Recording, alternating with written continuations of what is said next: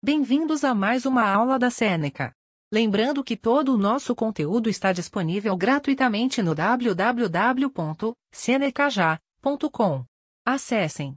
Hoje vamos falar sobre os modelos atômicos de Dalton e de Thomson. O modelo de Dalton, também chamado de bola de bilhar, foi o primeiro modelo atômico. Depois veio o modelo de Thomson, também chamado de pudim de passas. Modelo atômico de Dalton. Foi proposto em 1808 por John Dalton. Os átomos são descritos como esféricos, maciços, ou seja, preenchidos por matéria. Indivisíveis. Átomos com tamanhos e massas diferentes representam elementos químicos distintos, enquanto átomos com tamanhos e massas iguais representam o mesmo elemento químico.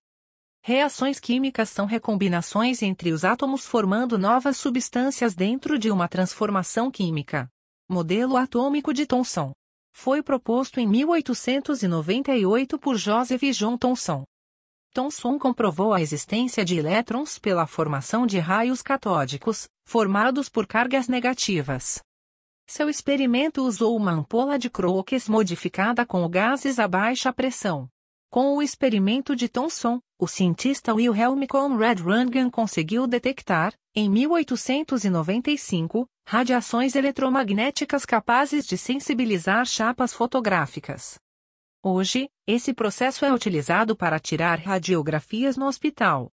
Em 1896, N.T. Honor Becquerel constatou um fenômeno de emissão natural de ondas eletromagnéticas pelo urânio. Tal fenômeno foi chamado de radiação.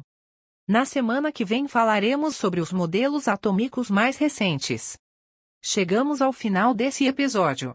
Lembrando que tem muito mais conteúdo, exemplos e exercícios gratuitos disponíveis no www.senecaja.com. Até mais!